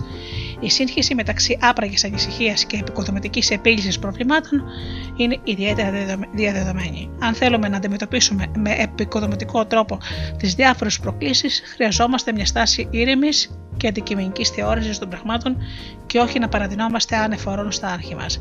Αυτή τη στάση την επιτυγχάνουμε μόνο παραμένοντας συνδεδεμένοι με την πηγή. Εξάλλου, η ροή ευγνωμοσύνης δεν αγνοεί το σκοτάδι που υπάρχει, απλώς μας διδάσκει να το βλέπουμε μονάχα ως σπήλο πάνω σε ένα καμβά φωτός. Όποιος αρνείται ότι υπάρχει σκοτάδι είναι αδαής. Όποιος όμως δεν βλέπει και το φως που το περιβάλλει, κατατά ανήμπορο. Αν ακόμα πιστεύετε ότι χρειάζεται να ανησυχείτε μονίμως για να κρατάτε τους κινδύνους μακριά, ορίστε μια άσκηση με σίγουρη επιτυχία. Κάθε πρωί αφαιρέστε λίγα λεπτά για να καταγράφετε όλους τους φόβους σας. Κάθε κίνδυνο από τον οποίο πρέπει να φυλάγεστε. Οτιδήποτε αποτελεί πρόβλημα στη ζωή σας και το οποίο φοβάστε μήπως ξεχάσετε. Τώρα που όλα αυτά υπάρχουν σε χαρτί, δεν έχετε δικαιολογία, χρησιμοποιήστε την ροή ευγνωμοσύνης για, για την υπόλοιπη μέρα. Θα εκπλαγείτε με το πόσο καλά μπορείτε να φροντίσετε τον εαυτό σας χωρίς να σας πλημμυρίζουν οι συνήθεις σκοτεινές ανησυχίες.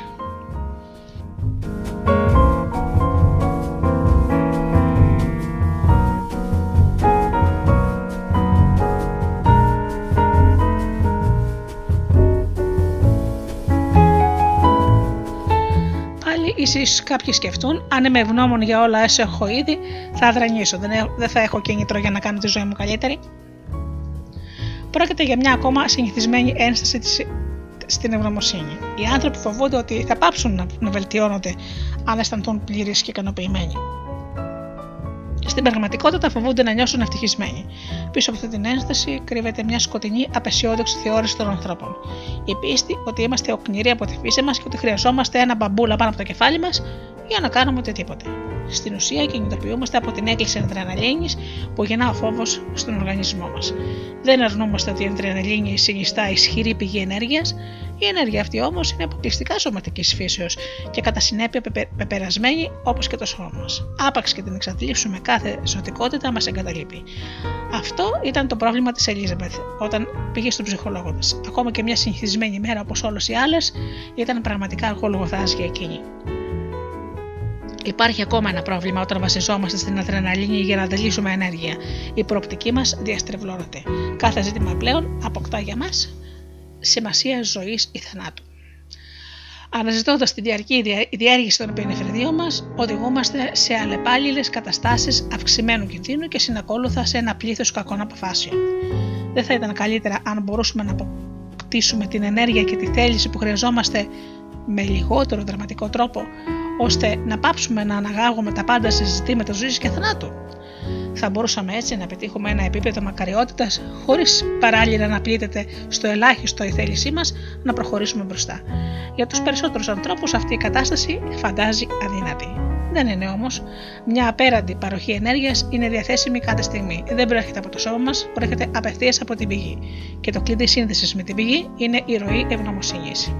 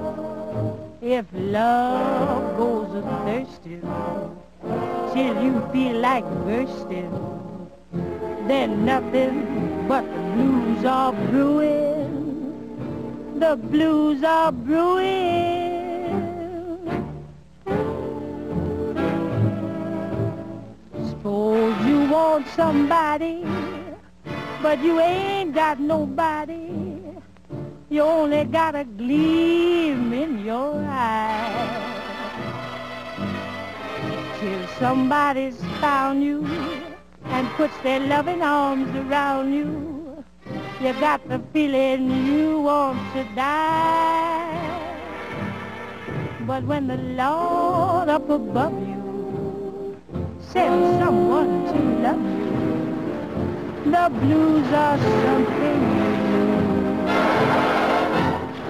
Your soul is doing things that you're doing. That love ain't got no time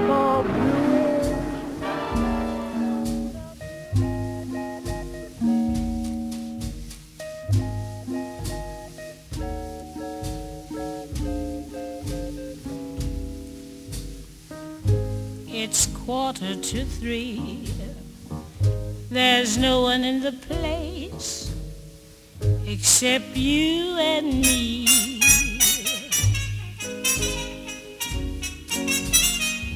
So set 'em up, Joe. I've got a little story you all know.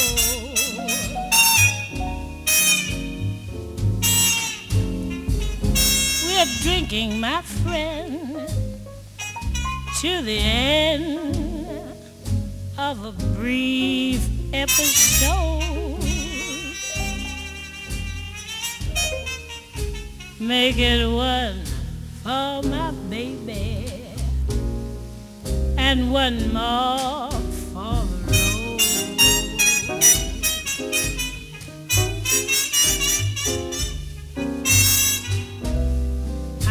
the routine, so drop another nickel in the machine.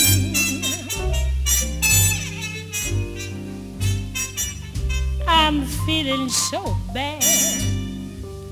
I wish you'd make the music dreamy and sad.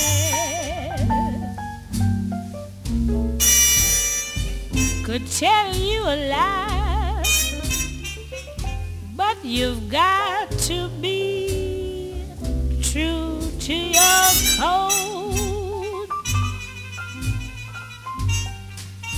Make it one for my baby and one more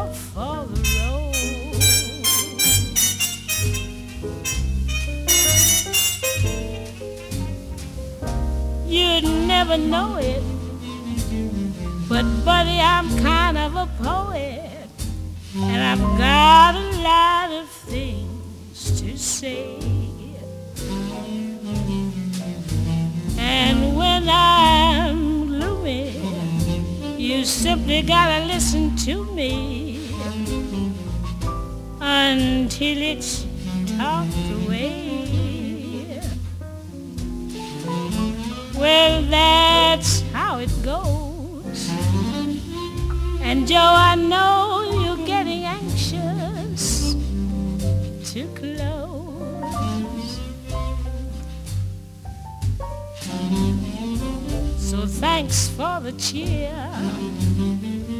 I hope you didn't mind my bending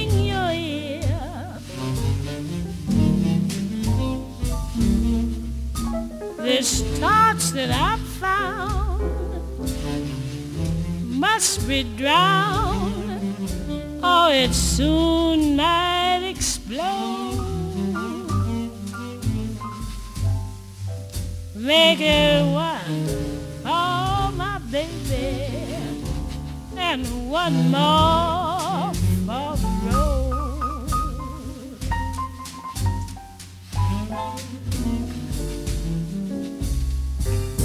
You never know it. But, buddy, I'm kind of a poet. And I've got a lot of things to say. And when I'm gloomy, you simply gotta listen to me until it's talked away. Well, that's how it goes. And Joe, I know you're getting anxious to close. So thanks for the cheer. I hope you didn't mind my bending your ear. This torch that I found must be drowned, or it soon might explode. Make it one for my baby and one more for the road.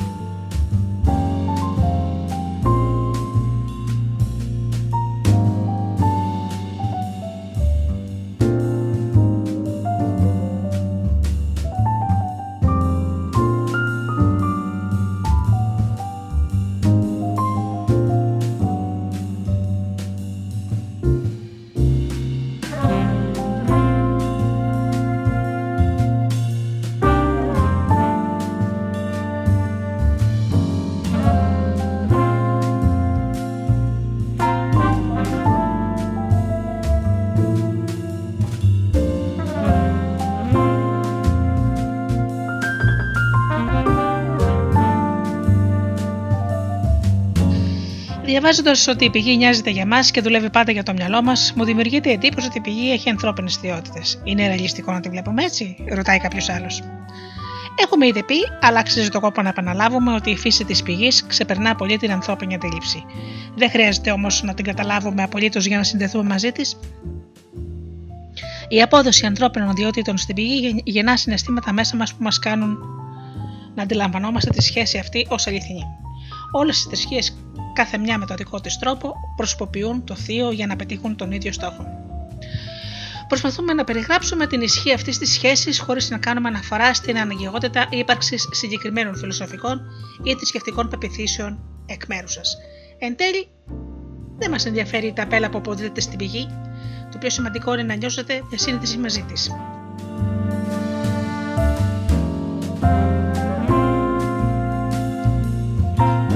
Τον τρόπο αυτό θα νιώσετε τη στήριξη και την ενθάρρυνση από κάτι απέραντα μεγαλύτερο από εσά. Κάτι που θα σας παράσχει ανανεωμένο σθένος στη στιγμή που πιστέψατε ότι τελείωσαν όλα. Μία άλλη ερώτηση που συνήθως ακούγεται είναι ότι η πηγή όμως δεν προκαλεί και τα άσχημα πράγματα στη ζωή μας. Και αν ναι, μήπως αυτό σημαίνει ότι δεν εργάζεται πάντα για τη δική μας ευτυχία;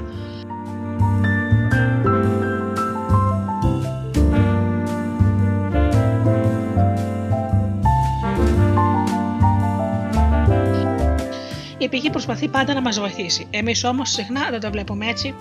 Η πηγή βλέπει μέσα μας την απεριόριστη δυνατότητα να δημιουργούμε νέα πράγματα. Με αυτή τη δημιουργική δύναμη μπορούμε να αναπλάσουμε τον κόσμο. Ο ανθρώπινος εγωισμός όμως παρεξηγεί τη δύναμη αυτή και βλέπει μόνο τη δική του αυτο, αυτο, αυτοεπιβεβαίωση. Για να διατηρήσει αυτή την ψευδέστηση, ο άνθρωπος ισχυρίζεται ότι δημιουργεί τα πάντα μόνος του. Χωρίς βοήθεια. Αρνείται ακόμα και την ύπαρξη της πηγής. Μία τέτοια νοοτροπία δεν είναι απλώς λάθος μας, μας εμποδίζει να εκπληρώσουμε τις δυνατότητές μας. Έχουμε την ικανότητα να δημιουργούμε ατέρμονα, αλλά δεν δημιουργούμε τίποτα μόνοι. Κάθε τι καινούριο που φέρουν οι άνθρωποι στον κόσμο, οτιδήποτε, από ένα νέο μωρό μέχρι μια νέα τεχνολογία,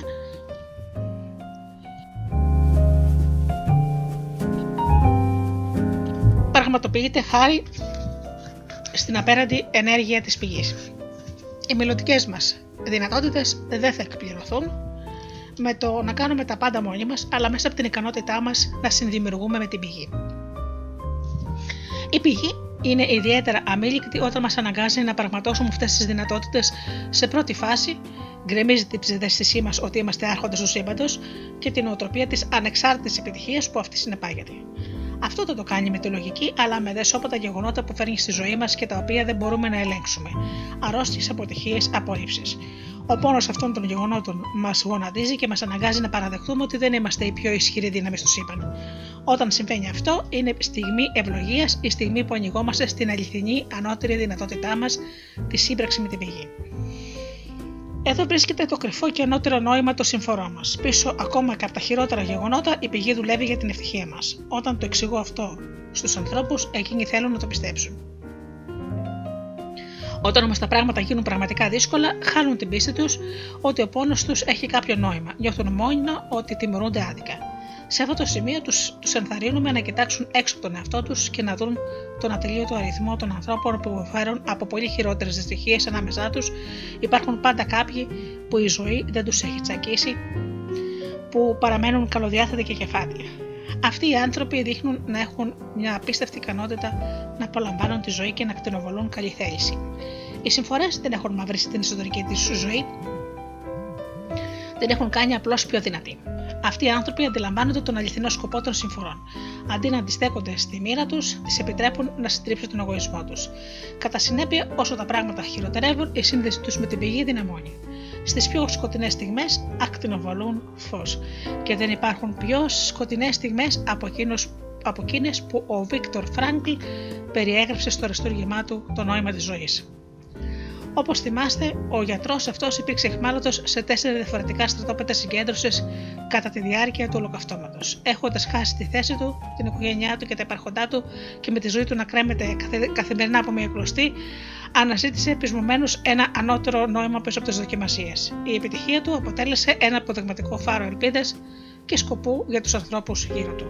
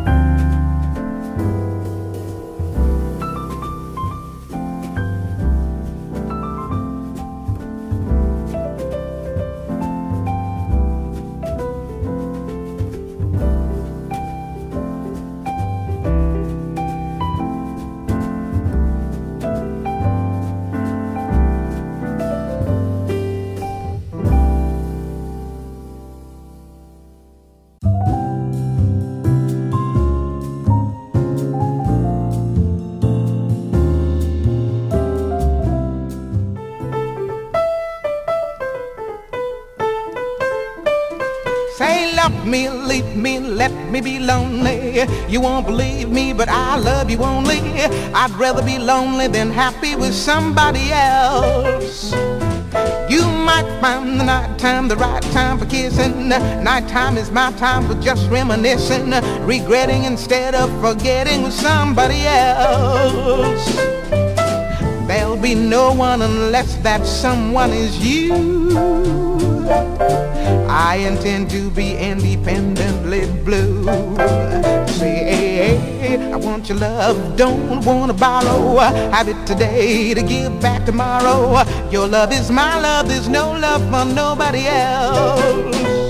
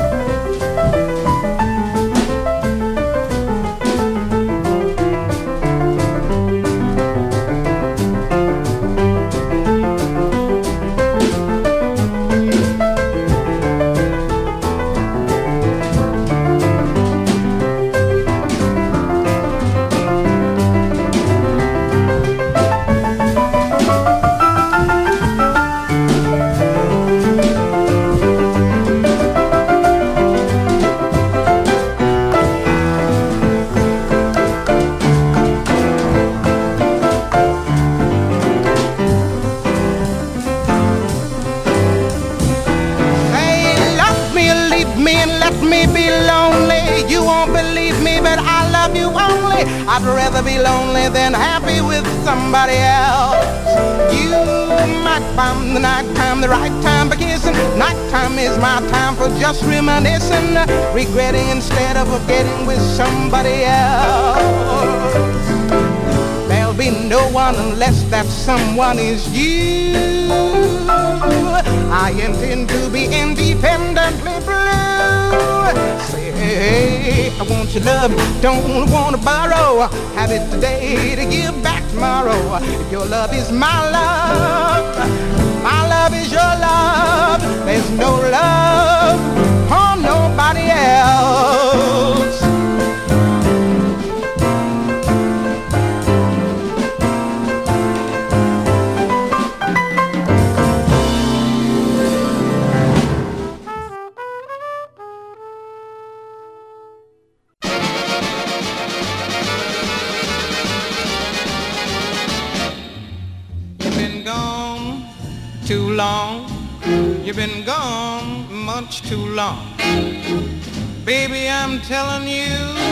Been gone too long. Now I got a guy loves to stay home at night. He really knows how to treat me right. You've been gone too long. You've been gone too long. Baby, I'm telling you, you've been gone too long. Out with Ruth and you know that's the truth. You went out with Flo and she ain't so slow. You've been gone too long. You've been gone too long. Baby, I'm telling you, you've been gone too long.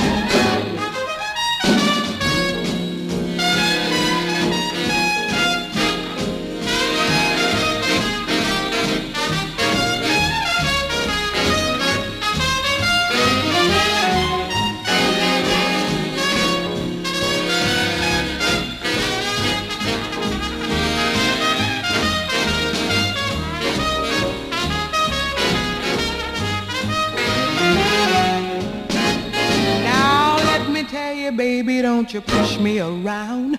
Just do yourself a favor and get out of town. You've been gone too long. Yes, you've been gone too long. Baby, I'm telling you, you've been gone too long. Oh,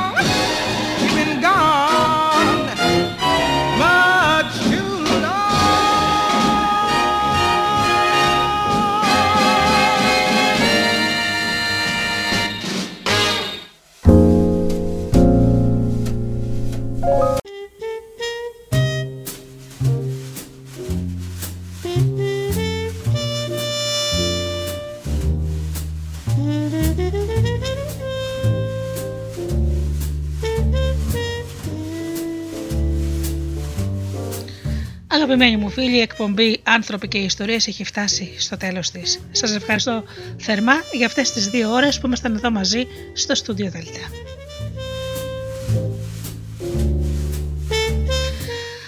Ραντεβού πια τώρα το Σεπτέμβριο με ακόμα ωραιότερες εκπομπές, σας υπόσχομαι. Εύχομαι να περάσετε καταπληκτικά, να περνάτε καλά, να είστε καλά και αγαπήστε τον άνθρωπο που βλέπετε κάθε μέρα στο καθρέφτη. Καλό σας βράδυ.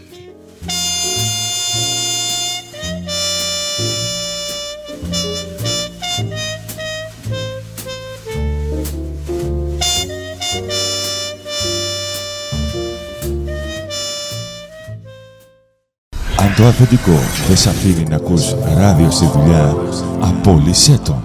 Studiodelta.gr